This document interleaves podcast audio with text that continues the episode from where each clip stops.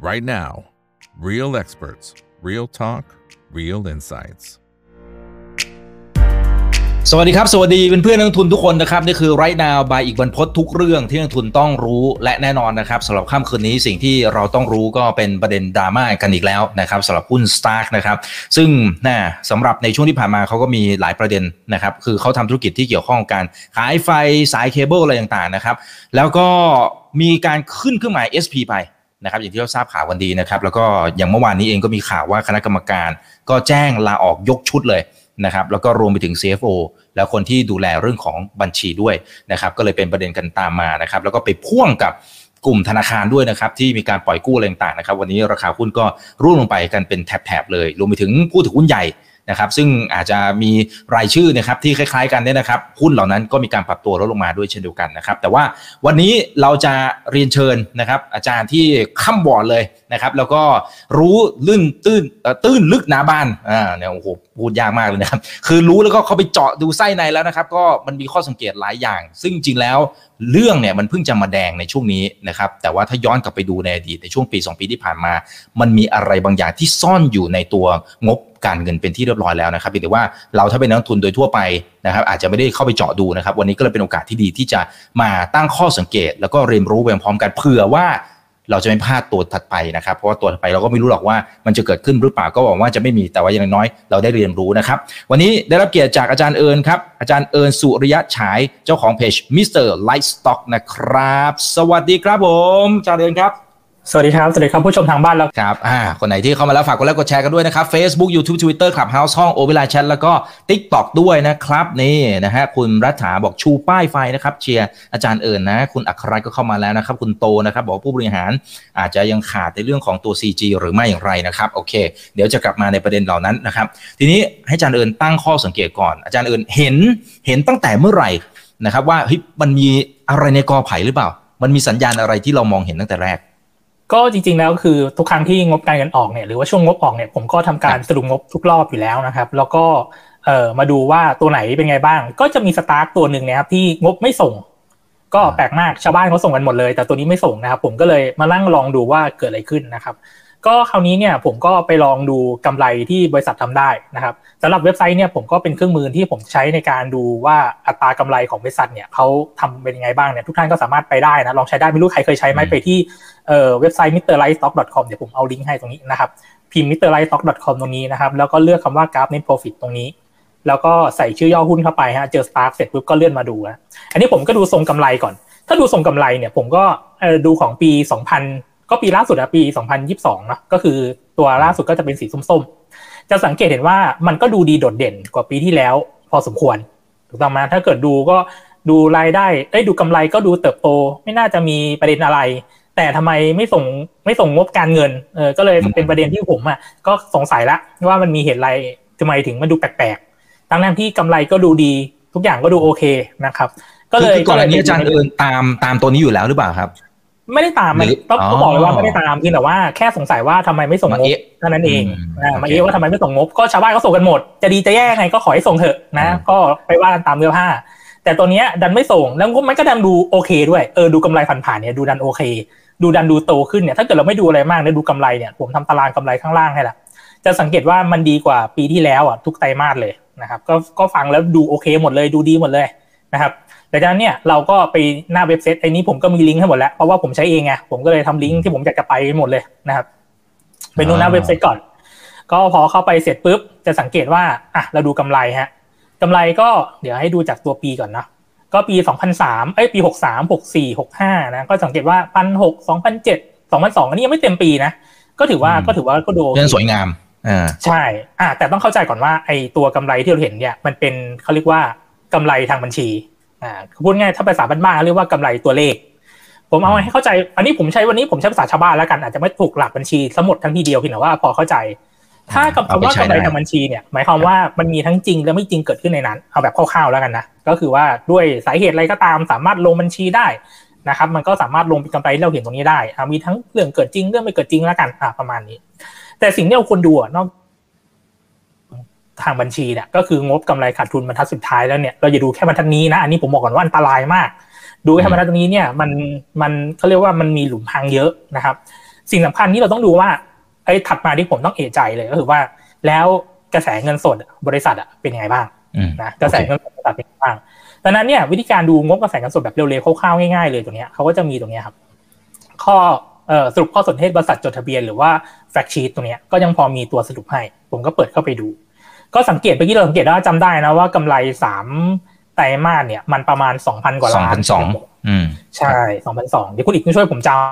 ำเยอะได้ครับผู้ผู้ชมทางบ้านจะได้แบบนึกภาพออกไปตามกันเพราะตัวเลขมันเล็กด้วยนะครับอะเดี๋ยวผมให้ดูอ่างบรายได้ตรงนี้เสร็จปุ๊บนะกำไรก็2002นี่คือกำไรของปี65เนาะ9เดือน เพราะว่า Q4 ไม่ส่งก็เลยไม่เห็นนะครับ คราวนี้เราไปดูตัวงบกระแสเงินสดเขาก็จะมีให้ดูอยู่3ประเภท ผมเล่าแบ็กกราวก่อนว่างบกระแสเงินสดเนี่ยมันแสดงถึงเงินสดที่ไหลเวียนอยู่ในกิจการ ซึ่งเขาก็จะแบ่งเป็น 3 กิจกรรม ก็จะมีดำเนินงานลงทุนจัดหา ก็คือเขาจะแบ่งเงินสดเนี่ยเป็นสามกองแล้วกัน ว่าแต่ละกองเนี่ยมันมาจากกิจกรรมอะไรบ้าง ก็หลักๆ ของธุรกิจเนี่ยมีสามกิจกรรมดำเนินงานก็คือทำธุรกิจมาเนี่ยแล้วคุณได้เงินสดบ้างไหมลงทุนหมายความว่า คุณเอาเงินที่บริษัทมีเนี่ยไปลงทุนอะไรเพิ่มเติมหรือเปล่า แล้วถัดมาสุดท้ายคือการจัดหา ถ้าเกิดคุณทำงานแล้วเนี่ยเงินคุณไม่พอคุณจะหาเงินจากแหล่งอะไรได้บ้าง อันนี้เขาเรียกว่าการจัดหาดังนั้นเนี่ยงบกระแสเงินสดเนี่ยก็แบ่งเงินเป็นสามกองนะครับงบพวกนี้ผมบอกเลยว่าใช้ใช้ได้ทั่วโลกเหมือนกันหลักการเดียวกันนะดังนั้นเนี่ยถ้าเกิดว่าเราดูงบบริษัทนี้เป็น แล้วก็พอเข้าใจหลักการเนี่ยเราจะพอสามารถไป apply ตัวอื่นได้อีกนะฮะ อันนี้ผมผมผมขออนุญาตเกริ่นเล็กๆแล้วกันนะ จริง ๆ เคสแบบนี้มันไม่ได้เป็นเคสที่เพิ่งเกิดมานะมันเคยมีเคสก่อนหน้านี้ที่คล้าย ๆ กันนะ ถ้าเกิดว่าผู้ชมทางบ้านเนี่ย พอนึกออกเนี่ย ก็น่าจะพอเดาได้นะว่าตัวไหนหลักการคล้ายกันเลยนะเพียงแต่ว่าเคสนั้นผมอัดเก็บลง YouTube ไม่ทัน เคสเนี้ยผมก็เลยมาอัดลง YouTube ให้จริงๆ ผมอธิบายแบบละเอียดในคลิป YouTube เนี่ยเราสามารถเสิร์ชดูได้ คราวนี้มาประเด็นของตัวหลักที่เราจะโฟกัสกันก็คือตัวนี้ที่ผมกำลังชี้อยู่เนี่ยก็คือว่า กระแสเงินสดจากกิจกรรมดำเนินงานกระแสเงินสดจากกิจกรรมดำเนินงานไอ้ตัวนี้มันคือหมายความว่าบริษัทเนี่ยทำธุรกิจแล้วเนี่ยได้เงินจากการทำธุรกิจเนี่ยเข้ามามากน้อยแค่ไหนนะหลักการเอาแบบหลักการง่ายๆเบสิกสุดเลยนะ ก็คือว่าถ้าเป็นตัวเลขบวกแปลว่าได้เงินจากการทำธุรกิจ ถ้าเป็นตัวเลขลบเนี่ยก็แปลว่าเงินไหลออกจากการทำธุรกิจ หมายความว่ายิ่งทำยิ่งทำธุรกิจนะ เงินยิ่งไหลออกไหลออก มันก็รู้สึกแปลกๆไหมฮะ เนาะก็คือถ้าเกิดว่าสมมติเราดูอ่าสองปีล่าสุดแล้วกันนะ ก็คือว่าขออนุญาตดูตั้งแต่งบกำไรขาดทุนก่อนก็คือปีหกสี่นะครับดูคอลัมน์นี้นะครับ ดูคอลัมน์นี้ไอ้คอลัมน์นี้เก้าเดือนไม่ต้องไปดูนะ ผมจะดูแค่สองคอลัมน์นี้นะคือคอลัมน์นี้กับคอลัมน์สีส้มนะครับจะได้เข้าใจตรงกัน ดังนั้นเนี่ยในปีหกสี่นะครับ ก็กำไรมา2,007ปี65 9เดือนกำไร2,002แต่คราวนี้เนี่ยเราไปดูเงินสดที่ทำได้จากธุรกิจ ปี64ก็คือว่าเงินสดเนี่ยมันหายไป1,200ล้าน ปี65 9เดือน เงินสดหายไปประมาณ1,798ล้าน ก็แปลว่าทำธุรกิจมา2ปีกำไรปีละ2,000กว่าทั้งคู่นะ แต่เงินสดเนี่ยไหลออกทุกปี ดังนั้นเนี่ยมันก็เป็นอะไรที่มันรู้สึกแบบ เอ๊ะ มันแปลกๆหรือเปล่า เพราะว่าจริงๆแล้วเนี่ยในการงบกระแสเงินสดเนี่ยมันก็คือว่าเราทำธุรกิจแล้วเนี่ยเราควรจะได้เงินสดกลับคืนมาบ้าง ดังนั้นเนี่ยมันถ้าถ้าพูดถึงในการดูงบลึกๆเนี่ยมันติดลบได้บ้างบางช่วง พอทำใจได้ ถ้าเราสาเหตุแล้วพอรู้แล้วเราหาสาเหตุได้แล้วพอเข้าใจรู้เรื่องแหละว่ามันติดลบจากสาเหตุอะไรเนี่ยเดี๋ยวผมเล่าสาเหตุแล้วกันว่ามันจากอะไรได้บ้าง ถ้าเราพอเข้าใจสาเหตุเนี่ยก็ทำให้เราพออ๋อมันติดลบเพราะเนี้ยแล้วปีถัดๆไปเนี่ยมันก็ควรต้องบวกเทินคืนกลับมาบ้าง ไม่ใช่แบบเหมือนประมาณว่า ถ้าทำมาสองปีแล้วเงินสดเนี่ยยังไหลออกไหลออกทุกๆปี เหมือนยิ่งทำธุรกิจ เงินยิ่งหาย ไม่ใช่เงินหายว่าเงินออกจากธุรกิจดีกว่า ยิ่งทำธุรกิจเงินยิ่งออกจากธุรกิจเนี่ยก็แปลว่าสิ่งหนึ่งที่เราสรุปได้ก่อนจากภาพนี้ง่าย ๆ ก่อนเลยคือว่า สภาพคล่องของธุรกิจเนี่ยเริ่มเหนื่อยมากถูกต้องไหมฮะเพราะว่าทำธุรกิจมาสองปีแล้ว ไม่ได้เงินจากธุรกิจเลยนะมาสองปีแล้ว เพราะว่าเงินไหลมีแต่ไหลออกไหลออกนะครับ จริงๆเนี่ยในในการดูงบพวกนี้เราก็ต้องมองเอามองทั้งสองแง่ทั้งแง่ดีและแง่แย่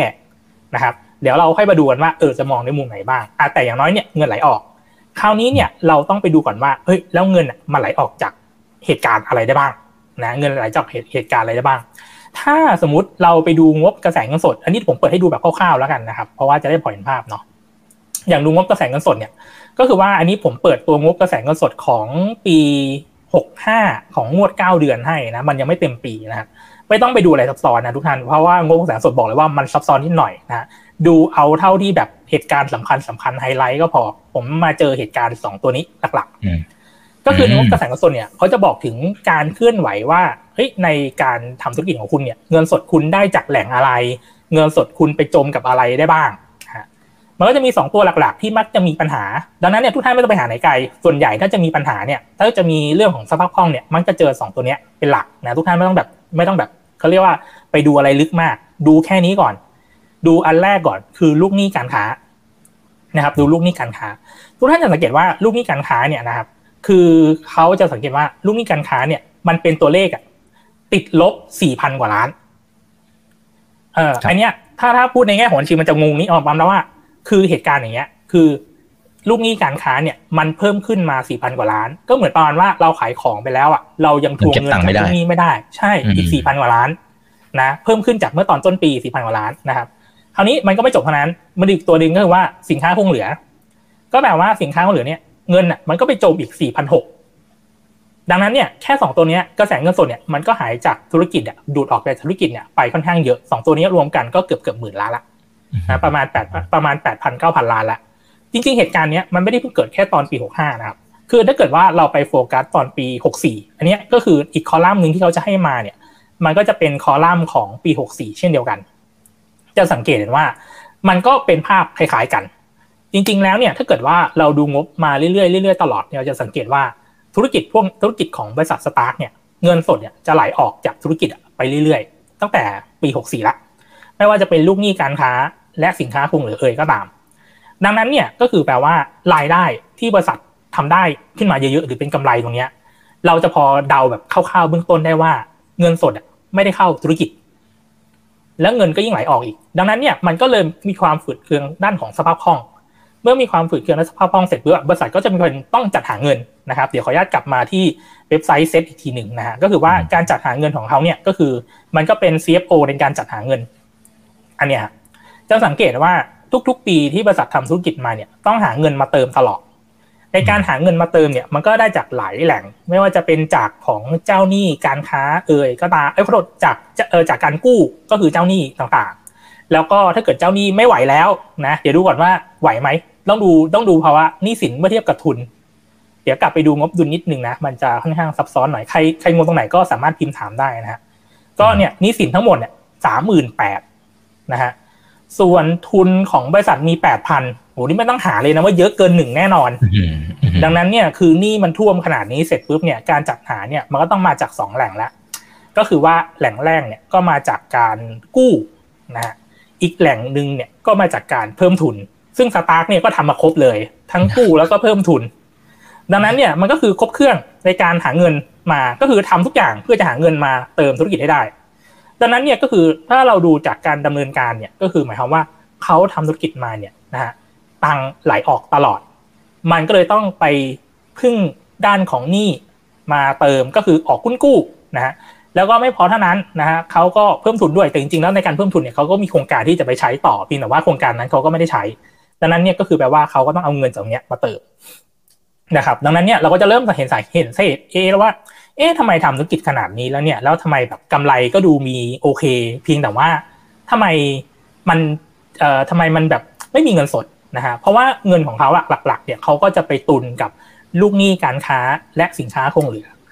เอาล่ะ ถ้าเกิดสมมติเราจะไม่ดู Excel เราจะไม่ทำอะไรให้ยุ่งยากซับซ้อน วันนี้เอาง่ายที่สุดแบบคนทั่วไปก็สามารถดูรู้เรื่องได้นะเอาประมาณนี้ทุกท่านนะเดี๋ยวผมให้ดูตรงนี้นิดนึงนะทุกท่านสังเกตไหมว่า 9 เดือนปี 65 เนี่ย ขายได้กี่ล้านนะเดี๋ยวผมดูแป๊บหนึ่ง ตัวมันเล็กนิดนึงนะสองหมื่นตีว่าสองหมื่นสองไหมฮะสองหมื่นสองได้ ตีประมาณสองหมื่นสองพูดถึงช่วยผมอ่านนะ เพราะว่าตัวมันเล็กเนื่องจากการดูงบเนี่ยมันตัวเล็กนิดนึงนะครับเสร็จแล้วเนี่ยทุกท่านไปดูลูกหนี้การค้านะครับจะสังเกตว่าลูกหนี้การค้าตรงที่ผมชี้ไว้นะน่าจะเห็นเนาะหมื่นหมื่นเก้าครับเก้ากว่ารู้สึกแปลกๆไหมขายของมาเก้าเดือน ได้สองหมื่นกว่าล้าน แต่คนที่ติดหนี้เราอะประมาณหมื่นเก้าก็แบบว่าแทบจะไม่ค่อยได้จ่ายเลย ถูกต้องไหมดังนั้นเนี่ยก็แปลว่าลูกหนี้ที่ติดบริษัทเนี่ย มันค่อนข้างนานและนานมาก ดังนั้นเนี่ยคือขายของออกไปได้ ได้ลงรายได้ได้ ลงกำไรสุทธิได้ แต่เวลาขายของเนี่ยคิดถึงดักธรรมชาติง่ายๆเลยนะเวลาคุณขายของเสร็จปุ๊บแบบเวลาบริษัททำงบเนี่ยขายของได้เนี่ยสิ่งที่คุณจะได้กลับมาสองอย่างสองให้ให้เลือกได้อยู่สองอย่างหนึ่งคือได้เงินสดกลับมาเพราะว่าลูกค้าจ่ายตังค์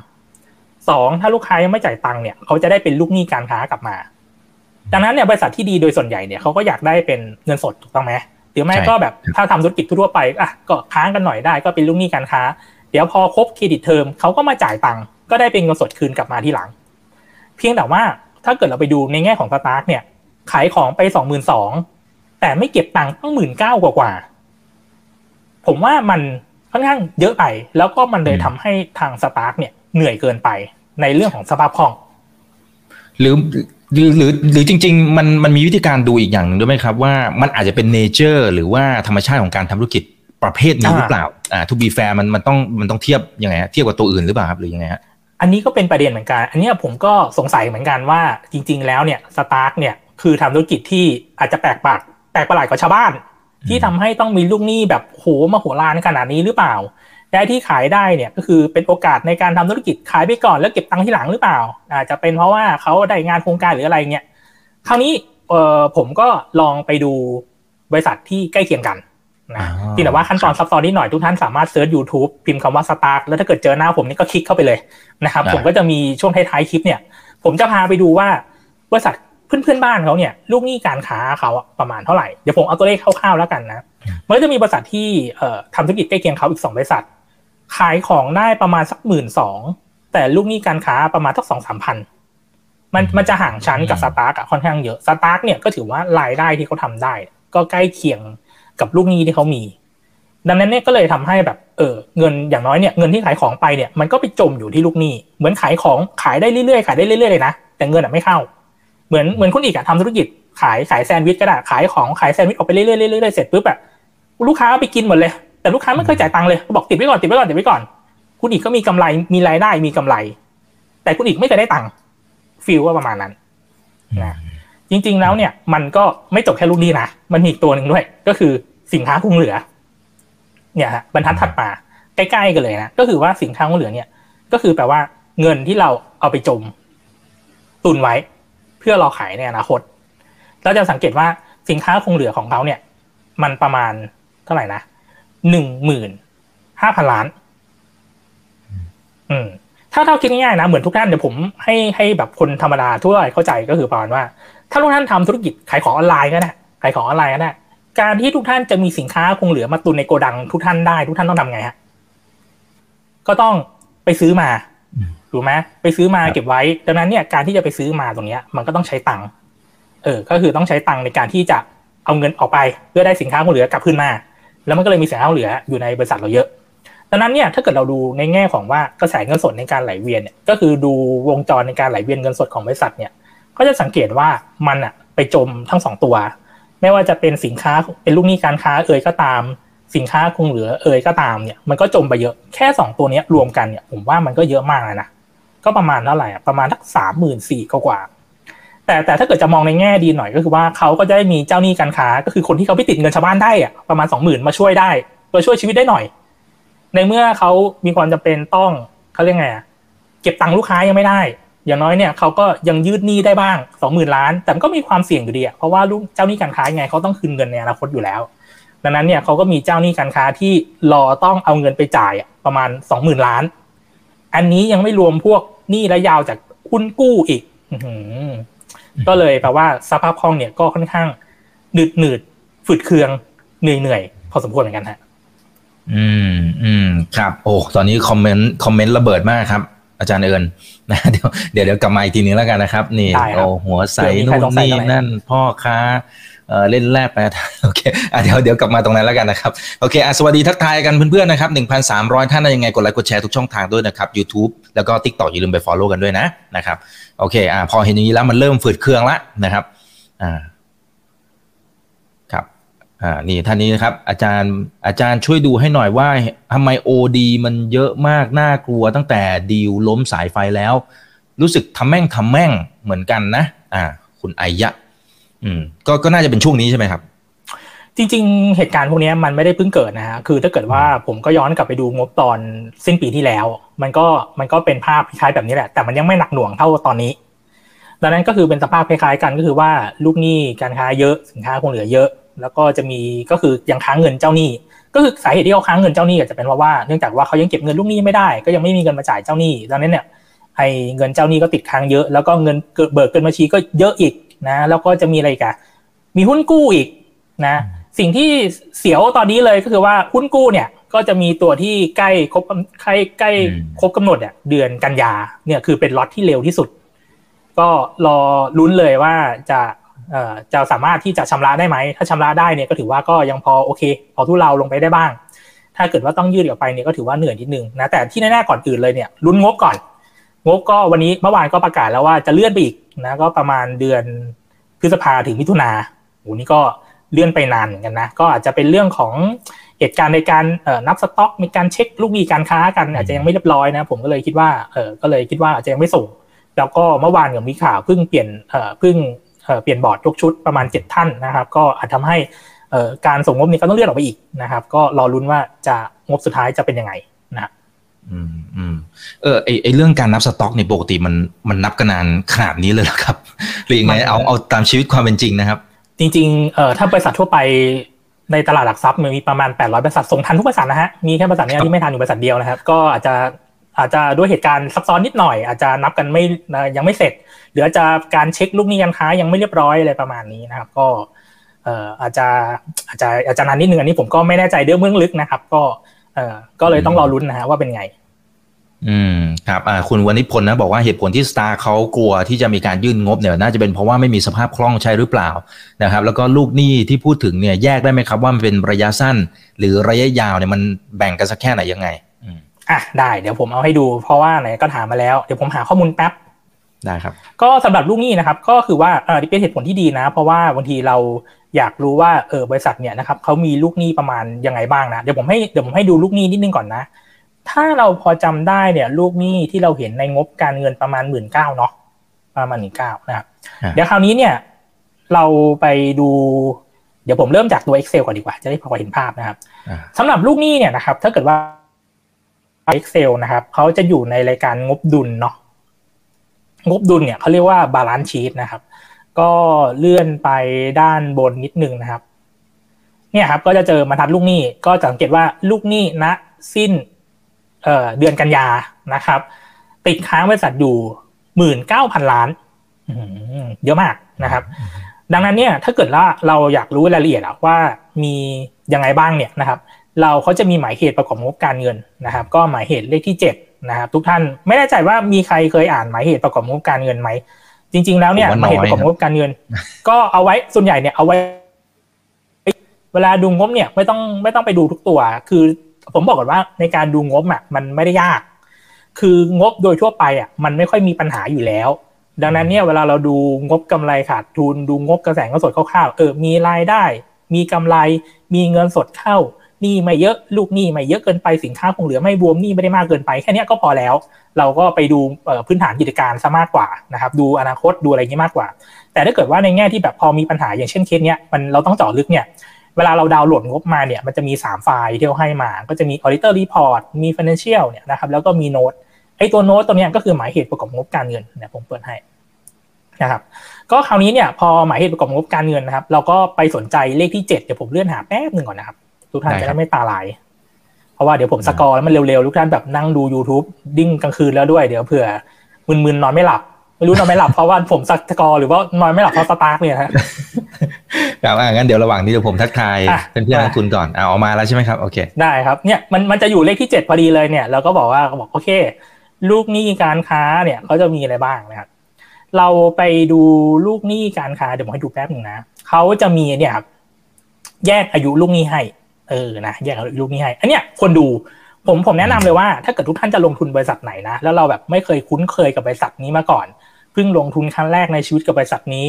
แล้วเพื่อความชัวร์ในการรีเช็ค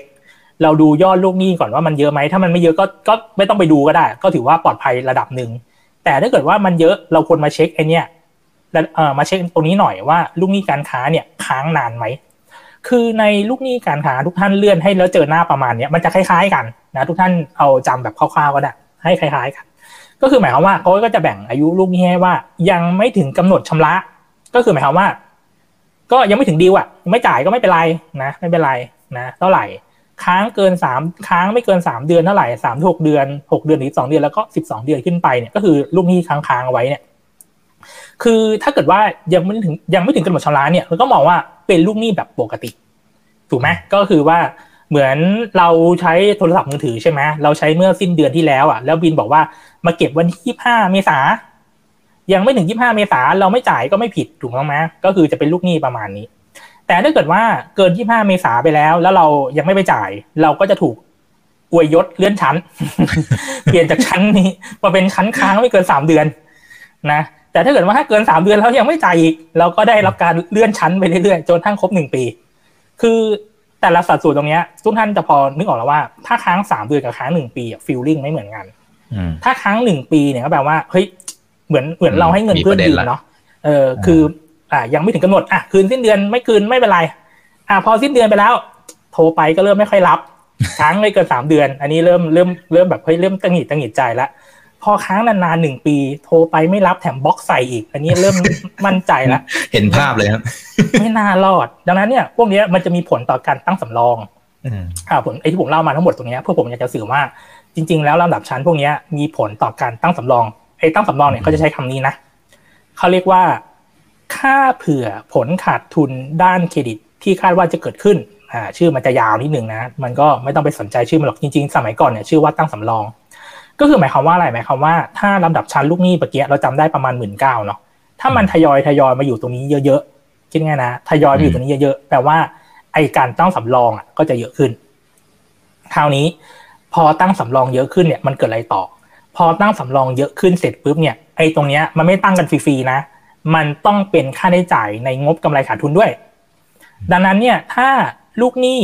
นะฮะ เกินกำหนดชำระเมื่อไหร่ แล้วไม่มาจ่าย มันจะถูกเลื่อนชั้นมาตรงนี้เรื่อยๆ แล้วคราวนี้พอต้องพอเลื่อนชั้นตรงนี้เสร็จปุ๊บ มันก็ต้องตั้งสำรอง พอตั้งสำรองเสร็จปุ๊บก็เป็นค่าใช้จ่ายในงบกำไรขาดทุน พอเป็นค่าใช้จ่ายในงบกำไรขาดทุนจะสังเกตเห็นว่ากำไรที่บริษัทจะรายงานออกมาเนี่ย มันก็จะน้อยลง ดังนั้นทาง STARK เนี่ย ผมไม่รู้ทำวิธีไหนนะเอาลูกหนี้แทบจะทั้งหมดเนี่ย มาไว้บรรทัดนี้ยังไงมันก็ไม่ต้องตั้ง นึกออกไหมเพราะว่ากำหนดชำระเมื่อไหร่ไม่รู้มันไม่ถึง มันไม่ถึงสักทีเลย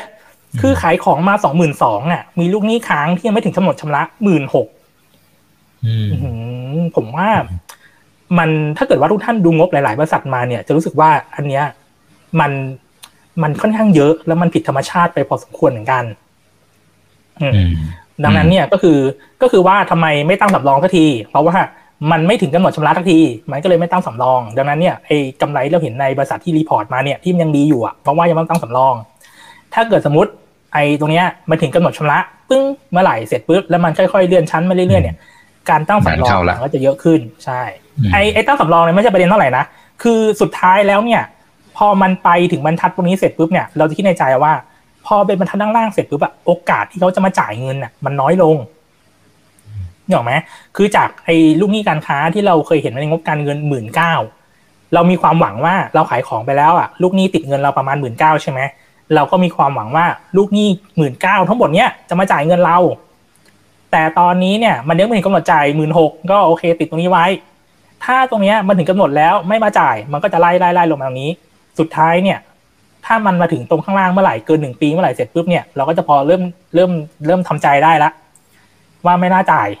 ดังนั้นเนี่ยก็แปลว่าไอ้ของที่ขายออกไปรายได้ที่ทำออกมาทั้งหมดไม่ได้เลยเลย เงินก็ไม่ได้ แถมงวดถัดๆไปในอนาคตต้องตั้งสำรองอีก ก็ไม่รู้ว่าจะไปตอนระเบิดกันงวดไหนนะดังนั้นเนี่ย โดยปกติงบปีจะเป็นงบที่เขาเรียกว่าสอบทันเขาเรียกว่าตรวจสอบแบบละเอียด ไม่เหมือนงบไตรมาสนะงบไตรมาสเนี่ยเขาเรียกว่าเป็นงบระหว่างการดังนั้นเนี่ยมันไม่ได้สอบทานละเอียดเหมือนตอนงบปีจะสังเกตว่าตอนงบแต่ละไตรมาสเนี่ยมันใช้เวลา 45 วันในการประกาศ นะแต่เป็นงบปีใช้เวลาหกสิบวันอ่าใช่ ดังนั้นงบปีจะช้านิดนึงดังนั้นเนี่ยมันก็เลยต้องละเอียดละเอียดหน่อย ดังนั้นเนี่ยเขาก็จะไปเช็คละเอียดเลยก็คือว่าลูกหนี้การค้ามีจริงไหมสินค้าคงเหลือเป็นไงบ้างนับสต็อกมีตรงตามนั้นไหมนะฮะพี่แต่ว่าประเด็นที่มันซับซ้อนไปกว่านั้นอีกก็คือว่า STARK เนี่ยเป็น holding และบริษัทที่เรากำลังดูทั้งวันทั้งหมดทั้งปวงที่เราดูเนี่ยคือบริษัทลูกของเขานะชื่อว่า Phelps Dodge ประเทศไทยจำกัด STARK เนี่ยเป็นบริษัทแม่ก็คือเป็น holding ที่ไปถือบริษัทลูกอีกทีหนึ่งดังนั้นเนี่ยก็คือว่าเอ่อในการทำงบเนี่ย แต่ละแต่ละบริษัทเนี่ยมันเป็นนิติบุคคลแยกกันสตาร์ก็สตาร์บริษัทลูกก็บริษัทลูกเพียงแต่ว่าในแง่ของการลงทุนเนี่ยเขาก็ทำงบการเงินรวมให้ดู ก็คือหมายความว่าเอาทั้งสตาร์แล้วก็ทั้งบริษัทลูกอะมากองรวมกันให้ดูว่าหน้าตาประมาณนี้แหละเหมือนทุกเหมือนทุกบริษัทเนี่ยมันเป็นแผนกเดียวกันแต่อยู่ในโรงงานเดียวกันนี่แหละนะครับทำให้ดู ดังนั้นเนี่ยในแง่ของทางกฎหมายจริงๆแล้วอะแต่บริษัทเนี่ยมันมีเขาเรียกว่าความเป็นนิติบุคคลคนละเลขกันคนละคนละเรื่องกันคนละส่วนกัน ดังนั้นเนี่ยก็คือว่าการที่เอ่อ STARK เป็นบริษัทแม่ที่จดทะเบียนตลาดทรัพย์เนี่ยแล้วการที่บริษัทลูกเขาอยู่บริษัทนอกตลาดเนี่ย มันก็เป็นอะไรที่มันไปตรวจสอบได้ยากขึ้นกว่าเดิมพอสมควรเหมือนกัน ดังนั้นเนี่ยเราจะไม่ได้เห็นแบบเออบริษัทลูกแบบ pure ๆจริงๆไม่เหมือนบริษัทอื่นที่ทำธุรกิจกันจริงๆแล้วก็อยู่ในตลาดทรัพย์เอออย่างเงี้ยเราก็เห็นจริงๆว่าเขาเออลูกหนี้การค้าอะไรเงี้ยเท่าไหร่ แต่ STARK เนี่ยเขาเป็น holding กันดังเนี่ยบริษัทลูกเนี่ยก็ต้องก็ต้องเออไปตรวจสอบอีกทีนึงนะว่าเป็นไงตอนนี้ผู้สอบบัญชีก็คงกำลังนั่งเช็คกันอยู่นะฮะว่าจะยังไงซึ่งทางสตาร์ก็ยังไม่ได้ส่งงบไปนะก็รอประมาณช่วงพฤษภามิถุนานะก็จะพอรู้ว่าเป็นไงบ้าง ผมก็รุ้นเหมือนกันนะ เพราะว่าอยากรู้เหมือนกันว่าสุดท้ายแล้วจะออกมาเป็นไงเหมือนกันนี่แต่ว่าเออถ้าเกิดว่าเหตุการณ์นี้เกิดขึ้นกับเราเนี่ยนะเราก็จะได้พอใช้ในการระวังตัวได้นะดังนั้นเนี่ยผมก็อยากจะเน้นย้ำคือว่าเวลาเราดูกำไรของบริษัทนะฮะ อย่าอย่าดูแค่ อย่าดูแค่ตัวเลข อย่าดูแค่บรรทัดสุดท้ายนะครับ เพราะว่าต้องบอกก่อนว่าในสมัยใหม่เนี่ยด้วยเหตุการณ์ต่างๆ ในตัวของงบการเงินเนี่ยนะครับ มันสามารถที่จะบันทึกตัวกำไรบางอย่างลงมาได้นะสิ่งที่เราควรจะดูเพิ่มเติมเนี่ยก็คือว่าเราควรจะดูงบกระแสเงินสดขึ้นมาหน่อยนึงนะก็คือว่าเราไปตรงกระแสเงินสดกิจกรรมดำเนินงานเอาแบบคนทั่วไปไม่ต้องดูลึกอะไรมากอะ อย่างน้อยอะทำธุรกิจแล้วอะ มันต้องต้องบวกซะหน่อยนะอ่าต้องบวกซะหน่อย คือถ้าแบบจะเป็นท่ายากลบบางช่วง ถ้าเกิดคุณดูเป็นอะ แล้วคุณให้อภัยมันได้ แล้วคุณเข้าใจอะ ผมโอเค นะแต่ถ้าเกิดเอาแบบเอาไม่ต้องเอาท่ายากอะเอาท่าได้ตังค์เอาท่าธรรมดาดีกว่าไหนท่ายากๆเนี่ยปล่อยให้เซียนเขาเล่นไป ดังนั้นเนี่ยก็คือประมาณว่าเฮ้ยเราเอาอย่างน้อยเนี่ย มีกระแสเงินสดจากการทำงานเออคือลบบางช่วงได้พอให้อภัยแต่ไม่ควรลบแล้วกันนะมันมีสาเหตุของมันอยู่มันเล่าจะซับซ้อนเอาประมาณว่า อย่างน้อยเนี่ย คุณทำธุรกิจแล้วคุณมีกำไรทางบัญชี คุณมีกำไรตัวเลขไอ้เออคุณมีกำไรทางบัญชีทางตัวเลขแล้วแล้วคุณมีกำไรเงินสดจริงอะอันนี้โอเคนะดังนั้นเนี่ยสิ่งที่ทำให้ธุรกิจอะมันอยู่รอดได้อะก็คือว่าธุรกิจอะมีกระแสเงินสดนะฮะแล้วเนี่ยผมก็ยันเล่าเท้าความนิดนึงคือทุกท่านสังเกตไหมตอนช่วงโควิดที่ผ่านมาเนี่ยนะเอ่อธุรกิจการท่องเที่ยวหลาย ๆ ตัวเนี่ยนะครับขาดทุนเละเทะเลยไม่ว่าจะเป็นเอลทีเอ้ยก็ตามนะโรงแรมก็ตามนะ ทุกเจ้าขาดทุนหมด ทุกท่านเห็นว่าเจ๊งไหม ไม่เจ๊งสักเจ้าถูกไหม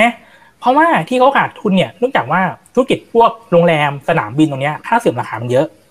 ดังนั้นเนี่ยก็เลยแบบพูดง่ายคือไม่ต้องทำธุรกิจอะไรมาก อยู่เฉยๆคุณก็โดนค่าใช้จ่ายแล้วดังนั้นเนี่ยพอพอนักท่องเที่ยวไม่มา ทุกอย่างไม่มีรายได้ไม่มาค่าใช้จ่ายมันรอ ดังนั้นเนี่ยก็เลยทำให้ธุรกิจเนี่ยมันก็เลยขาดทุน แต่ถามว่าทำไมโรงแรมเนี่ยเขาก็พยายามปรับตัวสู้ได้ อย่างน้อยมีกระแสเงินสดในการไหลเวียนธุรกิจ พอเออคืนนี้ได้บ้าง พอเลี้ยงลูกน้องได้บ้างอย่างเงี้ยมันรอดนะดังนั้นเนี่ยถ้าเกิดว่ากระแสเงินสดยังพอมีเนี่ยมันรอดเพียงแต่ว่ารายได้ที่เขามีได้เนี่ยมันไม่เพียงพอต่อค่าใช้จ่ายเรื่องค่าเสื่อมราคา มันก็เลยทำให้งบก็ยังขาดทุน แต่ไม่เหมือนธุรกิจบางประเภทนะอย่างเช่น อย่างเช่นอย่างเคสอาร์คนะมีกำไรทางบัญชีกำไรถึงตัวเลข แต่กระแสเงินสดเนี่ยมันไหลออกไหลออกไหลออก ทุกๆไตรมาสทุก ๆ ปีอย่างเงี้ยมันก็หมายความยิ่งทำธุรกิจยิ่งเหนื่อยนะ ถ้าเราจะมองในแง่ดีที่มันมีจะมีถ้าจะมีกันบ้างนะเวลาผมมองงบแบบไม่ว่าจะยังไงก็ตามอะผมพยายามหาแง่ดีก่อนว่าเอ้ยเผื่อบางทีมันมีแง่ดีบ้าง คือหมายความว่าเขาอาจจะแบบเติบโตเร็ว จนขายของแบบสะบั้นหันแหลกแล้วเดี๋ยวไปเก็บกันที่หลังก็ได้ เพียงแต่ว่ามันผ่านมาสองปีแล้วไงมันควรต้องเก็บกันบ้างนะมันไม่มีใครแบบขายต่อเนื่องต่อเนื่องแบบยาวนานสองสามปีขนาดเนี้ยมันจะแบบทำให้กระแสเงินสดอะมันฝืดเคืองเกินไป แล้วมันจะส่งผลกระทบถึงสถานะทางการเงินต่างๆ ถ้าเกิดว่าคุณดู DE ก็คือค่าหนี้สินต่อทุน คุณดูของหนี้สินที่เขามีต่างๆ ไม่ว่าจะเป็นเจ้าหนี้การค้าเอ่ยก็ตามหนี้สินระยะสั้นก็ตามหุ้นกู้ก็ตามหุ้นหนี้ระยะยาวอะไรก็ตามเนี่ย มันดูเสี่ยงมากเลยพี่แต่ว่าแล้วไอ้ขายของที่เขาได้เสร็จปุ๊บเนี่ยมันก็ได้เป็นลูกหนี้การค้าด้วย เออ ถ้ามันขายของแล้วยังพอได้เงินสดมาหมุนเวียนกันบ้างเนี่ย มันยังพอแบบ พอช่วยให้สภาพคล่องมันดีขึ้นนะดังนั้นเนี่ย ออผมอยากฝากนักทุนทุกท่านเลยนะ คือเวลาเราไปลงหุ้นแต่ละตัวเนี่ยไอ้สภาพคล่องของหุ้นตัวนั้นอะหมายถึงว่ากระแสเงินสดที่บริษัททำได้เนี่ย ผมถือว่าสำคัญเหมือนกัน จริง ๆ แล้วอะมันค่อนข้างสำคัญมากกว่าตัวเลขกำไรที่บริษัททำได้ด้วยซ้ำคือถ้ามีกำไรเป็นตัวเลขแต่กระแสเงินสดสภาพคล่องไม่ดีเนี่ย มันก็เคยมีเคสที่เกิดขึ้น ว่ามันเป็นยังไง แต่ถ้าเกิดว่าอย่างน้อยเนี่ยมีกระแสเงินสดในการไหลเวียนกิจการเนี่ยมันทำให้กิจการเนี่ยมันพอรอดได้นะครับ อืมอืมครับอ่าจริง ๆ คุยเกินเวลาไปเล็กน้อยนะครับแต่ว่าคอมเมนต์ถล่มทลายมากนะครับเพราะฉะนั้นเดี๋ยวผมขอขอเกินเวลานิดนึงนะครับอาจารย์เอิญนะครับได้เลยครับอ่าตามะสกวัสเลยดีครับทักทายนะครับ 1,700 ท่านนะยังไงกดไลค์กดแชร์ทุกช่องทางด้วยนะครับ YouTube แล้วก็ TikTok อย่าลืมไป Follow นะเอ่อมีคนหนึ่งนะครับ มีท่านหนึ่งนะ ถามมาน่าสนใจนะครับ เดี๋ยวนะอ่ามาอยู่นี่ครับ คุณสราวุธนะครับ เป็นไปได้ไหมว่าจริง ๆ ไม่อยากไม่อยากบอกว่าเป็นเจ้านี้นะอะสมมติเป็นเจ้าอื่นแล้วกันนะครับ ว่ามีโอกาสเขาจะสร้างลูกค้าปลอมขึ้นมา แล้วไม่มีเงินจ่ายเข้ามาเนี่ย ใช่ไหม เอางี้มันดูยังไง มันดูได้ไหมอ่าเราพวกเราดูได้ไหมฮะอ่าเราเราตกลงก่อนกับคุณอีกกันว่าเป็นเจ้าอื่นนะเจ้าอื่นเจ้าอื่นเจ้าอื่น เป็นข้อสังเกตดังนั้นเจ้าอื่นดังนั้นผมผมกับคุณอีกไม่ไปกินข้าวแดงกันนะโอเคนะครับโอเคเป็นเคสตี้นะครับ เป็นเจ้าอื่นอะผมผมนะฮะผมเอาผมมีเรื่องเล่าให้ฟังดีกว่า คืองี้ สมมติคุณขายของปกติเนี่ยสมมติคุณขายอะไรก็ได้เนี่ยแล้วบอกลูกค้าของคุณเนี่ยซื้อไปใช้หนึ่งเดือน แล้วพอครบหนึ่งเดือนเสร็จแบบลูกค้าคุณเนี่ยก็จะเอาเงินมาจ่าย สมมุติแล้วกันนะหนึ่งเดือนเนี่ยที่เขาขายได้เนี่ยคือหนึ่งล้านบาทยอดขายทุกเดือนเลยเขาขายของทุกเดือนเลยขายของทุกเดือนเลยหนึ่งล้านบาทหนึ่งล้านบาททุกๆเดือนนะครับเขาขายไปหนึ่งหนึ่งล้านบาทนะมีรายได้ลงหนึ่งล้านบาทกำไรหนึ่งล้านบาท แล้วก็อีกหนึ่งเดือนลูกค้ามาจ่ายตังค์อะโอเค คุณอีกพอเข้าใจเนาะทุกท่านพอเข้าใจขายขายของแบบลูกค้าต้องใช้อะเดือนละหนึ่งล้านบาทหนึ่งล้านบาทลูกค้าก็อะเอาของไปหนึ่งล้านบาทอีกหนึ่งเดือนมาจ่ายหนึ่งล้านบาท คราวนี้จะปิดงวดแล้ว อยากได้โบนัส อยากได้กำไรเพิ่มขึ้นอืมทำไงดีนะเราก็บอกอย่างนี้เฮียฮะ ลูกค้าครับ ด้วยความกรุณาเลยฮะเฮียเอาไปก่อนสามสี่เดือนเลยได้ไหมคือปกติยอดขายผมจะทำยอดได้เดือนละทำยอดล้านถูกป่ะอืมผมบอกเฮียเอางี้ละกันเฮียเอาไปสามสี่ล้านเลยเอาไปสามสี่เดือนล่วงหน้าเลย แล้วเอางี้เฮียไม่ต้องรีบจ่ายอีกสามสี่เดือนเฮียค่อยมาจ่ายเหมือนเดิมก็ได้ อ่าทุกท่านจะเห็นไหมรายได้เพิ่มขึ้นนะ อันนี้เป็นโรงงานน้ำแข็งแล้วกันนะจะได้จะได้จะได้ไม่เกี่ยวกับบริษัทนี้นะจะได้ไม่ปีนข้าวแดงกันนะแล้วนั้นเนี่ยก็คือว่าตอนนั้นเนี่ยก็คือว่าอีกสามสี่เดือนเนี่ยเฮียก็มาจ่ายกันได้นั่นเฮียไปก่อนเลยสามสี่เดือนนะแล้วลูกหนี้การค้าหมายความว่ารายได้ของเรา มันจะโตไปสามสี่เท่า ลูกหนี้การค้าเราก็โตเช่นเดียวกัน ดังนั้นไอ้แบบเนี้ยมันก็เลยมันก็เลยทำให้แบบเอ้ยเราก็สามารถสร้างยอดขาย ลงรายได้ลงกำไร ปกติ normal เลย ลงกำไรสุทธิด้วยนะครับดังนั้นเนี่ยเพียงแต่ว่าสิ่งเราจะจับได้เลยคือว่า กระแสเงินสดจากธุรกิจอะมันดรอปลงลูกหนี้การค้ามันเพิ่มขึ้น ดังนั้นเนี่ยทุกท่านน่าจะบ่อยเห็นภาพนะดังนั้นเนี่ยก็คือว่าการที่เราจะเขาเรียกไงอะพันยอดขายอะก็คือ มันสามารถสร้างยอดขายได้ ลูกหนี้การค้ามันจะตามมาเยอะ อันนี้เป็นเรื่องปกติ ดังนั้นเนี่ยบริษัทที่จะดีจริงก็คือว่าคุณขายได้อะคุณเก็บตังค์ได้ด้วยอันเนี้ยคือว่าดีจริงนะครับอืมอืมครับ อ่า โอเคนะครับ อันนี้อ่าเป็นข้อสังเกตที่ดีมากนะครับ อ๋อมีหลายท่านบอกชมอาจารย์เอิญเข้ามานะคะ ที่มาให้ความรู้ในช่องถามอีกนะคะ โอเคค่ะ คุณดนนายาขอบคุณมากนะครับ ลูกหนี้อ๋อคุณคุณเก่งบอกว่ารบกวนให้อาจารย์เอิญเอาเอาหน้าเมื่อกี้อะครับ ที่เป็นลูกหนี้ไอตัวหมายเลขเจ็ดนะครับ อ่าได้ครับหมายเหตุหมายเลขเจ็ดนะครับแล้วก็ลูกหนี้บุคคลภายนอก น่าจะต้องดูลูกหนี้การค้าจากธุรกิจหรือเปล่าครับ อ่าต้องต้องเลื่อนขึ้นอีกนิดนึงหรือเปล่าครับคืองี้มันจะมีลูกหนี้การค้าเนี่ยเขาจะแบ่งเป็นสองประเภท ก็คือว่าอันแรกก็คือลูกหนี้ที่เกี่ยวข้องกัน ก็คือบริษัทในเครือแหละนะก็คือหมายความว่า อย่างเช่น ในกลุ่มเดียวกันอะไรเงี้ยผู้ถือหุ้นเดียวกันอะไรเงี้ยส่วนใหญ่ตรงเนี้ยไม่ค่อยมีปัญหาเพราะว่าในกลุ่มคงไม่โกงกันอยู่แล้วเนาะแล้วก็การซื้อขายกันระหว่างกลุ่มก็ไม่น่าเยอะมากนะดังนั้นเนี่ยเวลาเราจะดูเนี่ยเราก็เน้นไปตรงเอ่อบุคคลภายนอกเลยอะก็คือว่าเราขายไปยังบุคคลที่สามจริง ๆ ที่ไม่เกี่ยวข้องกับกลุ่มเราเนี่ยเป็นไงบ้างนะครับ ดังนั้นเนี่ยเอ่อถ้าเกิดสมมติเราขายของไปเรียบร้อยเสร็จปุ๊บ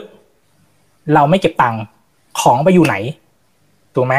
แล้วถ้าเกิดว่าแล้วทำไมเราไม่เก็บตังค์แล้วของของออกไปแล้ว แล้วเราไม่เก็บตังค์แล้วมันจะยังไงกับของชิ้นนี้ หรือของชิ้นนี้จะไปวนยังไง อันนี้เราก็ไม่รู้นะเราต้องต้องนั่งดูเอานะคือต้องบอกก่อนว่าเราเป็นนักลงทุนเนี่ยเราเรารู้ได้แค่นี้ คืองบการเงินอะมันบอกได้แค่นี้นะมันบอกว่าเอ้ยมันมีสภาพคล่องอย่างเงี้ยแต่ไอ้เรื่องเบื้องลึกเบื้องหลังเนี่ยเราก็ไม่สามารถที่จะคอมเมนต์ได้ลึกขนาดนั้น เพราะว่า คือเราดูจากทางตัวเลขนะส่วนเบื้องลึกเบื้องหลังจะยังไงเนี่ยเราไม่ไม่สามารถทราบได้ เพราะว่าด้วยเป็นข้อจำกัดว่างบเนี่ยมันเห็นแค่นี้จริงๆเพียงแต่ว่าถ้าเกิดเราจะพอรู้แบบอื้อหือแต่สภาพคล่องเนี่ยมันก็เรียกไงถ้าเกิดทุกคนดูมีประเด็นก็ละจะเห็นว่าอืมมันมันฝืดเคืองมากอะมันคือแบบอืมขายของสองหมื่นสองแต่ลูกหนี้ติดอยู่หมื่นเก้าเงี้ยโอ้โหก็คือว่าขายของแทบไม่เก็บตังค์เลยอะปีเนี้ยนะก็คือเหมือนแบบเรื่องไงเดียถ้าใจดีมากถ้าเป็นเออใจดีเหมือนเหมือนแจกอย่างเดียวเลยอะนะเหมือนเหมือนแจกเลยนะเพียงแต่ว่าอาจจะรอเก็บตังค์ที่หลัง อาจจะเก็บได้ก็ได้นะ ผมก็ไม่รู้นะรอรอส่งงบเดี๋ยวก็รู้ อืมครับอ่าขออีกสักหนึ่งถึงสองคำถามนะครับ คุณจ้ำนะครับ บอกว่าแล้วเงินที่เขาไปเพิ่มทุนเนี่ย ไม่ได้เอาไปซื้อบริษัทนะครับ เพราะมีการเจรจาอยู่พักหนึ่งแล้วก็ยกเลิกไปเนี่ยนะครับ ไม่สามารถเอามาเป็นเงินทุนหมุนเวียนของบริษัทได้เหรอครับ ก็คง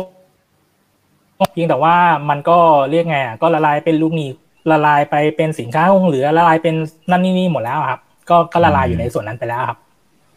พียงแต่ว่าจริงๆแล้วถ้าถ้าจะพูดถ้าจะพูดตามจริงๆแล้ว ผมว่าก็อาจจะยังไม่เห็นในงบรอบนี้นะเพราะว่าถ้าเผื่อผมจะไม่ผิดเนี่ยการเพิ่มทุนน่าจะประมาณเดือนตุลาซึ่งมันเป็นหลังหลังไตรมาสหลังไตรมาสสามปีไปแล้วดังนี้ต้องรองบปีนี่แหละนะก็ถ้าเกิดว่าละลายไปไหนเนี่ยต้องรอดูงบปีซึ่งไม่ส่งสักทีก็เลยอยากรู้เหมือนกันว่าเป็นไงบ้างนะตื่นเต้นเลยเพราะว่านานๆจะเจอเคสแบบนี้ทีอ๋อครับทีนี้เห็นเห็นทางตลาดทรัพย์แล้วก็กรตเนี่ยก็มีการแจ้งเตือนอยู่เหมือนกันใช่ไหมครับถ้าไม่ส่งงบเนี่ยอาจจะถูกเพิกถอนด้วย เคสนี้เนี่ย มีความสุ่มเสี่ยงแค่ไหนฮะคือจริงๆ กว่าจะเพิกถอนได้เนี่ยผมว่าก็ใช้เวลาเหมือนกันนะ เพราะเกิดว่ามันไม่ใช่บริษัทนี้บริษัทเดียวที่โดน SP ยาวนานขนาดนี้ก็มีหลายบริษัทที่โดน SP เพียงแต่ว่ากว่าจะเพิกถอนกันจริงๆอะนานนะนานมากนะแต่แต่สิ่งหนึ่งที่ผมสงสัยมากๆเลยก็คือว่าอันนี้ผมก็ชวนผู้ชมแล้วก็คุยกันดีกว่า ก็คือว่าตอนที่เพิ่มทุนเนี่ยก็จะมีสตาร์เขาก็เพิ่มทุนเนาะถ้าเกิดทุกท่านไปเปิดดูในข่าวเซตเนี่ยจะสังเกตว่าใครอะเป็นคนจ่ายเงินเพิ่มทุนบ้างที่ราคา 3.72 บาท ประมาณถ้าผมจะไม่ผิดประมาณ 1,500 ล้านหุ้นเนี่ยก็ส่วนใหญ่ก็จะเป็นกองทุนทั้งนั้นเลยบิ๊กเนมก็ชื่อชื่อเสียงเรียงนามนี่คือ ผมเชื่อว่าเขาต้องต้องดูงบเก่งกว่าผมแน่ๆแล้วผมก็สงสัยว่าเอ๊ะทำไมเหตุการณ์แบบนี้มันไม่ใช่เหตุการณ์แรกที่เกิดขึ้นนะมันมีหลายเหตุการณ์แบบนี้คือกองทุนก็เคยทำแบบเนี้ยแต่ไม่ใช่บริษัทนี้นะก็คือมันเคยเหตุการณ์แบบนี้ก็คือว่าไอ้กองทุนที่รู้สึกว่าเราฝากเงินไว้ คือผมก็ผมก็ลงทุนกับกองทุนนะ ผมก็เลยอยากขออนุญาตพูดนิดนึงก็คือว่า เราอะฝากเงินไปลงทุนกับเขาเนี่ยเราก็เอาเงินเนี่ยไปลงทุนกับบัตรไปอย่างเงี้ยเกิดขึ้นอย่างเงี้ยผมต้องไหนว่า เออทำไมมันอีท่าไหนเนี่ยมันถึงไปอย่างนี้ได้ แล้วก็อย่างหนึ่งคือว่าอย่างบริษัทเนี่ยเขาก็ออกเรตติ้งด้วยนะในการออกหุ้นกู้ ซึ่งเกียรดเนี่ยก็ไม่ได้ไม่ได้แบบไม่ได้แย่นะ เกรดก็เป็น triple B บวกก็คือ investment grade ดังนั้นการที่เขาจัด investment grade ตรงนี้ก็คือว่าไอการที่เขาจัดเรตติ้งเนี่ยคือนักลงทุนเนี่ยบางทีเขาก็เรียกไงไม่ได้ดูงบลึกๆ ไม่ได้ศึกษาบริษัทลึกๆอะเห็นมีเรตติ้ง triple B บวกเกรดลงทุนอะลงทุนได้ แต่พอไปลงทุนเสร็จปุ๊บก็นำมานั่งลุ้นนะ ผมก็ไม่รู้ว่าจะยังไง เพราะว่ากำหนดก็เดือนกันยาเร็วสุดเนี้ยที่จะได้รู้ว่าเป็นไงบ้างนะครับดังนั้นเนี่ยก็เอ่อก็ฝากหน่วยงานที่เกี่ยวข้องนะก็ดูแลแค่ชิ้นนิดนึงเพราะว่าบางทีก็เอ่อเรียกว่าช่วยนักทุนได้เหมือนกันนะครับอืมอืมครับโอ้เป็นพอยที่ดีครับ คุณบีมี่นะครับบอกว่าเอ่อบางบริษัทเนี่ยเอาลูกหนี้การค้า ไปเป็นหลักประกันในการกู้ยืม อันนี้มีวิธีการดูไหมนะครับ แล้วมันอันตรายแค่ไหน อันนี้ก็ถ้าต้องดูในหมายเหตุนะพี่แต่ว่าเออเคสนี้ผมไม่เห็นนะ ผมก็เลยไม่แน่ใจว่าเขาจะเอาไปหลักประกันได้ไหมถ้าไปถ้าไปวนต่อได้ขนาดอีกนี่ก็นี่ก็ถือว่าเป็นทอดๆเลยนะครับ ก็คือหมายความว่าลูกหนี้ก็เออลูกหนี้ที่ติดไว้ครั้งเยอะๆสามารถเอาไปหลักประกันได้เงินมาใหม่อีกก็เหนื่อยหน่อยนะครับก็ต้องรอลุ้น อ่าครับเดี๋ยวต้องรอลุ้นกัน บางคนก็แซวบอกว่าลูกหนี้การค้าที่อาจารย์เอิญโชว์ขึ้นมาเนี่ย อันนี้น่าจะชำระอีกร้อยปีข้างหน้าหรือเปล่าเป็นไปได้ อันนี้นะคอมเมนต์เฉยๆนะเดี๋ยวผมให้ดูในนี้เพิ่มเติมหน่อยดีกว่า เพราะว่าในเว็บเซตเนี่ยมันจะมีเขาเรียกว่าแฟกชีตเนี่ยเอาอันนี้เขาเรียกว่าเลื่อนมาด้านล่างนะเขาเรียกว่าวงจรเงินสด ไม่รู้ทุกท่านเคยดูไหมคือดูเฉพาะหน่วยที่เป็นวันนะมันจะมีอยู่สามตัวเดี๋ยวผมเล่าคร่าวๆก่อน มีการเก็บหนี้ว่าโดยปกติเนี่ยเก็บหนี้ใช้เวลากี่วัน แล้วก็ขายสินค้าใช้เวลากี่วันชำระเงินเจ้านี้เนี่ยก็คือใช้เวลากี่วันในการชำระเงินเจ้านี้ เราโดยส่วนใหญ่เนี่ยผมอยากจะให้ดูการเก็บหนี้เนี่ยการเก็บหนี้ของเขาเนี่ยในปีหกสามเนี่ยเก็บหนี้ใช้เวลาหนึ่งร้อยวันไปถึงว่า อันนี้อันนี้คือจากตัวเลขในงบการเงินนะมันไม่ได้เป๊ะๆตามนั้นเพียงแต่ว่ามันพอพอได้ภาพอะว่ามันนานหรือมันเร็วอะไรเงี้ย ก็ประมาณร้อยวัน พอคิวพอปีหกสี่ประมาณร้อยสี่สิบห้าวัน แล้วปีหกห้าเนี่ยก็คือประมาณสองร้อยกว่าวัน ก็แปลว่ายิ่งอยู่ไปเรื่อยๆเนี่ยยิ่งเก็บหนี้ใช้เวลานานขึ้นนานขึ้นเรื่อยๆ อย่างเงี้ย ก็แปลว่ามันก็ยิ่งแบบสภาพคล่องก็ยิ่งฝืดเคือง แล้วก็ถ้าเกิดเราดูการขายสินค้าเนี่ยใช้เวลาร้อยหกสิบวันร้อยหกสิบวัน แล้วปีนี้สองร้อยสิบวันก็หมายความว่าบริษัทเนี่ยก็ต้องตุนสินค้าเหลือไว้เยอะขึ้น ก็แปลว่าเงินที่จะไว้ใช้ต่างๆเนี่ยมันก็จมไปสองตัวนี้เยอะละ ในสินทรัพย์ทั้งหมดประมาณสี่หมื่นกว่าล้านอะ ก็คือมีลูกหนี้สินค้าคงเหลือสองตัวเนี้ยรวมกันประมาณสามหมื่นห้าแหละจริงๆเนี่ยถ้าเกิดว่าเราเข้าใจงบประสานเงินสดลึกๆนิดนึงก็คือว่าจริง ๆ แล้วอะไอ้เรื่องของลูกหนี้การค้านะสินค้าคงเหลือเนี่ยมันเป็นตัวที่เงินอะไหลออกจากบริษัท แต่มันจะไหลไปไหนอะอีกเรื่องหนึ่งอันเนี้ยทุกท่านต้องจินตนาการเองนะฮะ ดังนั้นเนี่ยถ้ามันไหลออกไปจากกิจการแล้วมันสร้างประโยชน์สร้างความคุ้มค่าแล้วได้คืนในอนาคต คือมันไหลออกไปก่อนแน่นอนแหละแต่มันจะได้คืนในอนาคต ลูกหนี้เนี่ยแปลว่าเราสูญเสียทรัพยากรขายสินค้าให้เขาไปก่อน แล้วได้เป็นลูกหนี้การค้า เราจะได้เงินคืนในอนาคต สินค้าคงเหลือเนี่ยเราของเราเอาเงินไปซื้อของเข้ามาก่อน แล้วเราก็ขายแล้วได้เงินในอนาคต ดังนั้นเนี่ยสองตัวเนี้ยมันเป็นตัวที่เรายอมเอาเงินเราอะไหลออกไปก่อน แล้วเพื่อหวังว่าจะได้เงินในอนาคต แต่ตอนเนี้ยทุกท่านต้องนั่งลุ้นแล้ว ว่าไอสิ่งที่ไหลออกไปสามหมื่นห้าพันกว่าล้านตรงเนี้ย มันจะได้คืนกลับมาในอนาคตหรือเปล่า ต้องลองลุ้นงบ Q4 แล้วงบถัดไป อืม ซึ่งไม่รู้ว่าจะส่งเมื่อไหร่อย่างไรนะครับ โอเขาเคบอกประมาณอ่าคือสภาถึงมิถุนาผมไม่รู้ว่าจะคราวนี้เลื่อนมาสามรอบแล้วนะผมว่าใช่ใช่ครับเลื่อนมาหลายรอบแล้วนะครับ โอเคเอาละครับก็คุยกันพอสมควรอ๋อโอเคอันอันอ่าอืมอันนี้ไม่รู้ว่าเซนซิทีฟไปไหมเขาบอกว่าต้องไปดูงบ ลึกๆของตัวบริษัทที่มีผู้ถือหุ้นถืออยู่หรือเปล่า จริง ๆ เอ่ยชื่อมาแต่ว่า ไม่ค่อยอยากก็เอ่ยเท่าไหร่จริง ๆ ผมว่าเออมันคนละเคสกันดีกว่า เพราะว่าเอออมคืออีกตัวหนึ่งก็ไม่น่าจะมีปัญหาอะไรมีแค่ตัวเนี้ยแหละครับ อืมอะโอเคนะครับได้ครับอ่าก็ถือว่าเป็นข้อสังเกตที่น่าสนใจที่นำมาฝากกันในวันนี้ด้วยนะครับ สวัสดีทุกทุกๆท่านนะครับ 2,100 ท่านนะยังไงกดไลค์กดแชร์กันด้วยนะครับอ่าสรุปหน่อยครับนะครับว่ามันมีข้อสังเกตอะไรบ้างที่นักทุนเหมือนกับว่าอาจจะเอาไปเป็นเช็คลิสต์ นะฮะไม่ต้องไม่ต้องเชิงลึกอะไรขนาดนั้นก็ได้เผื่อตัวถัดไปก็ก็ดูประมาณนี้แหละนะครับ อาจจะได้เห็นข้อสังเกตก่อนนะจริงๆอาจารย์เอิญพูดไปแล้วนะครับ แต่นี้จะได้เป็น key takeaway ครับอะนะครับ ก็สำหรับสรุปเลยนะครับแบบกับฟังมาทั้งคลิปแล้วแบบฟังแล้วงงๆ แล้วนั่นนู่นนี่เอาแบบเอาไปใช้งานได้นะหนึ่งเลยคือว่าอย่าดูแต่ตัวเลขกำไรสุทธินะครับเพราะว่ามันอันตรายมากเพราะว่าในงบสมัยใหม่เนี่ยกำไรสุทธิเนี่ยมันสามารถที่จะมีเหตุการณ์หลายๆอะเหตุการณ์เนี่ยที่สามารถทำให้กำไรสุทธิเนี่ยมันไม่ใช่ของจริงได้ดังนั้นเนี่ยก็คือว่าเราควรดูเอ่อ กระแสเงินสดจากการดำเนินงานประกอบว่า เรามีกำไรเชิงตัวเลขแล้วเนี่ยเรามีกำไรทางเงินสดเนี่ยเข้ามาบ้างไหม ก็คือหมายความว่ากระแสเงินสดจากการดำเนินงานหรือว่า CFO เนี่ยนะครับมันควรต้องเป็นบวกเรื่อยๆนะครับดังนั้นเนี่ยถ้ามันเป็นลบเนี่ยก็ต้องเอะใจแล้วก็ต้องไปหาสาเหตุว่าเออมันเป็นลบจากอะไรนะ ที่เหลือเนี่ยสเต็ปสองคือว่าเราดูภาระผูกพันต่างๆ ไม่ว่าจะเป็นลูกหนี้การค้า อันนี้สำคัญมากเพราะว่าลูกหนี้การค้าเนี่ยมักจะเป็นประเด็นที่ทำให้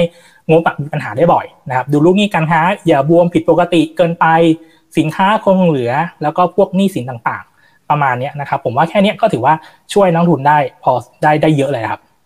อืมครับอ่าแล้วก็เอ๊ะไว้ก่อนนะครับ เจออะไรก็เอ๊ะไว้ก่อนนะครับ แล้วก็ไปค้นหาสาเหตุเพิ่มเติมนะครับอ่าถ้าจะติดตามอาจารย์เอิญนะครับไปช่องทางไหนยังไงครับเชิญเลยครับ ถ้าจะติดตามก็เอ่อสามารถไปที่เอ่อเฟซบุ๊กไปที่ YouTube แล้วกันนะครับ Mr. LikeStock นะครับก็จะมีคลิป STARK แบบเต็มๆให้นะครับ แล้วก็หรือไม่ก็แอดไลน์ที่แอด Mr. Stock ตรงนี้นะครับ ผมก็จะมี เอออีบุ๊กสำหรับในการเรียนอ่านงบให้ฟรีเลยนะแล้วก็จะมีคลิปในการเรียนอ่านงบประมาณสัก 6 ชั่วโมงแล้วก็คลิปอื่นอีกเพียบเลยนะครับก็สามารถเรียนอ่านงบการเงินฟรีก่อนได้เลย แล้วก็จะได้ทุกท่านเนี่ยสามารถอ่านงบการเงินเป็นจริงๆแล้วไม่ได้ยากมากนะค่อยๆนั่งเรียนไปเรื่อยๆสามารถรับอีบุ๊กได้ฟรีจากลิงก์นี้เลยพิมพ์มาว่าอ่านงบนะครับแอดไลน์แล้วพิมพ์มาว่าอ่านงบนะครับ อ่าโอเค ได้ครับ ขอบคุณมากครับอาจารย์เอิญนะครับ ไว้โอกาสหน้าขออนุญาตยินดีเรียนเชิญยินดีใหมากๆครับ ยินดีครับอ่าได้ความรู้ดีๆกันไปนะครับ อย่าลืมนะครับ พอฟังดูแล้วเอาไปคิดต่อแล้วก็ไปทำการบ้านต่อสำหรับตัวอื่นๆด้วยนะครับ ครั้งหน้าเป็นเรื่องไหนเดี๋ยวรอติดตามกันนะครับ นี่คือ right now by อีกบรรพตทุกเรื่องที่นักทุนต้องรู้วันนี้ สวัสดีครับ